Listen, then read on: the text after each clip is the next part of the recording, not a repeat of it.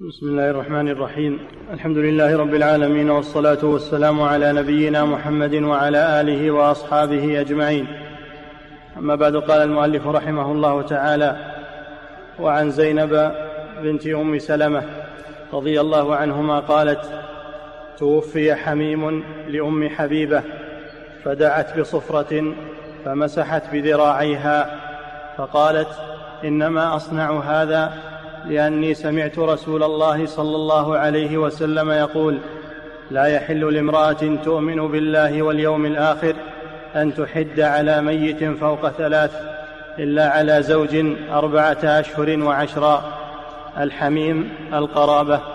بسم الله الرحمن الرحيم. الحمد لله رب العالمين. صلى الله وسلم على نبينا محمد وعلى آله وأصحابه أجمعين. تقدم أحاديث في العدد ومنها عدة المتوفى عنها زوجها وأنها إن كانت حاملا فعدتها بوضع الحمل وإن كانت غير حامل فعدتها أربعة أشهر وعشرة أيام. وذلك بنص قوله تعالى والذين يتوفون منكم ويذرون أزواجا يتربصن يعني ينتظرن. فالعدة هي التربص والانتظار. بأنفسهن أربعة أشهر وعشرا هذه عدة المتوفى عنها غير الحامل أربعة أشهر وعشرة أيام. تكون هذه الآية ناسخة. للآية التي بعدها والذين يتوفون منكم ويذرون أزواجا وصية لأزواجهم متاعا إلى الحول. فهذه الآية تدل على أن عدة المتوفى عنها سنة كاملة لكن هذا نسخ للآية التي قبلها. فصارت عدة المتوفى عنها أربعة أشهر وعشرة أيام إذا لم تكن حاملة. والحكمة والله أعلم من جعلها أربعة أشهر لأن الجنين في الشهر الرابع يتبين تنفخ فيه الروح ويتحرك في بداية الشهر الرابع فيتبين إن كانت حاملا أو لا. وزيدت عشرة أيام من باب الاحتياط.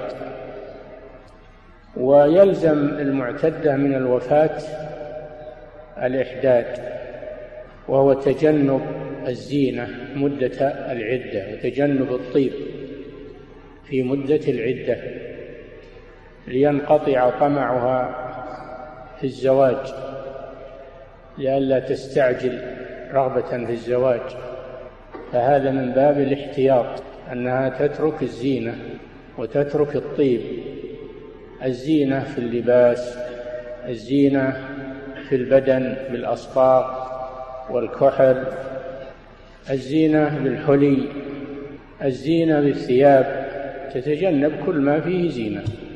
هذا هو الإحداد وهو تجنب ما يدعو إلى نكاحها ويرغب في النظر فيها. هذا من باب سد الذرائع. هذا هو الإحداد ويجب على المتوفى عنها مدة عدة الوفاة.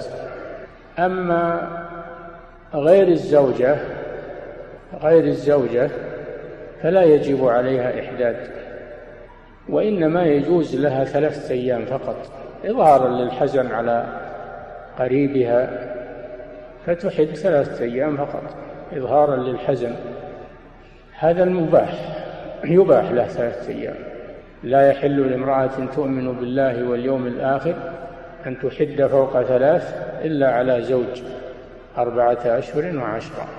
وترك الإحداد ثلاثة أيام أحسن. لكن إن كان ولا بد فإلى ثلاثة أيام لتطفئ ما في نفسها من الحزن. هذا بالنسبة للنساء. أما الرجال فلا يجوز لهم الإحداد. هذا من أمور الجاهلية.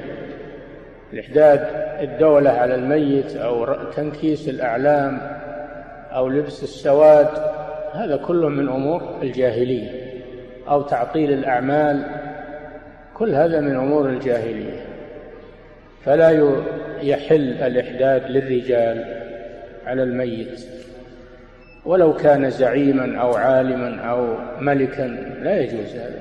لا للأفراد أفراد الرجال ولا للدولة. ما يجوز لها الإحداد. تنكيس الأعلام ولبس السواد وتعطيل الأعمال هذا كله من أمور الجاهلية. وفي هذا الحديث أن زينب بنت أبي سلمة ربيبة رسول الله صلى الله عليه وسلم لأن أمها أم سلمة زوج النبي صلى الله عليه وسلم. ذكرت عن أم حبيبة بنت أبي سفيان زوج النبي صلى الله عليه وسلم. أنها بلغها موت حميم لها يعني قريب لها. فبادرت فبادرت بشيء من التزين وترك الإحداد أخذت شيئا من الصفرة ومسحت به على بعض جسمها لتظهر أنها لا لم تحد. فهي لم تأخذ بالإباحة ثلاثة أيام. وهذا يدل على أن ترك ثلاثة أفضل لكن كان ولا بد ثلاثة أيام كما يأتي.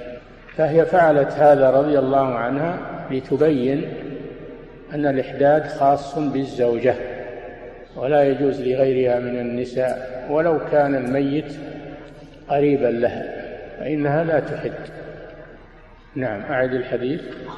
عن زينب بنت أم سلمة رضي الله عنها رضي الله عنهما قالت توفي حميم لأم حبيبة فدعت بصفرة أم حبيبة هي بنت أبي سفيان زوج النبي صلى الله عليه وسلم واسمها رملة.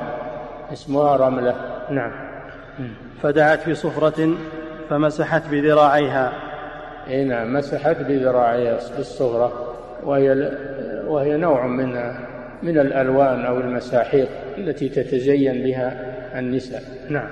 فدعت بصفرة فمسحت بذراعيها فقالت إنما أصنع هذا لأني سمعت رسول الله صلى الله عليه وسلم يقول لا يحل لامرأة تؤمن بالله واليوم الآخر أن تحد على ميت فوق ثلاث إلا على زوج أربعة أشهر وعشرا.